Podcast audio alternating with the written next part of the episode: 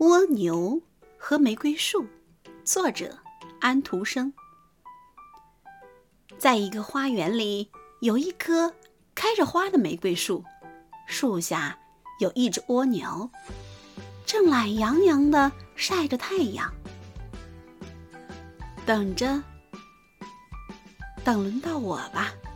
玫瑰说道：“我不止开花结果子。”我还要贡献出更多更好的东西。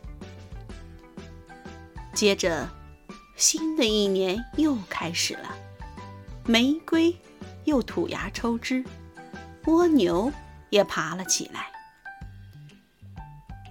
您把您所有的一切都给了世界，可这是否有意义呢？您是否思考过？您为什么开花？开花是怎么一回事呢？蜗牛问道。我没有思考过，玫瑰树说道。但是，我们难道不应该把自己最好的东西奉献给别人吗？我只做到了拿出玫瑰来，可是您呢？您给了世界什么呢？蜗牛吐了一口唾沫，说：“我只朝他们吐了一口唾沫，因为这个世界一点用都没有，它和我没有关系。”说完，蜗牛就缩回到自己的屋子里，带上了门。真是叫人伤心，玫瑰树说道。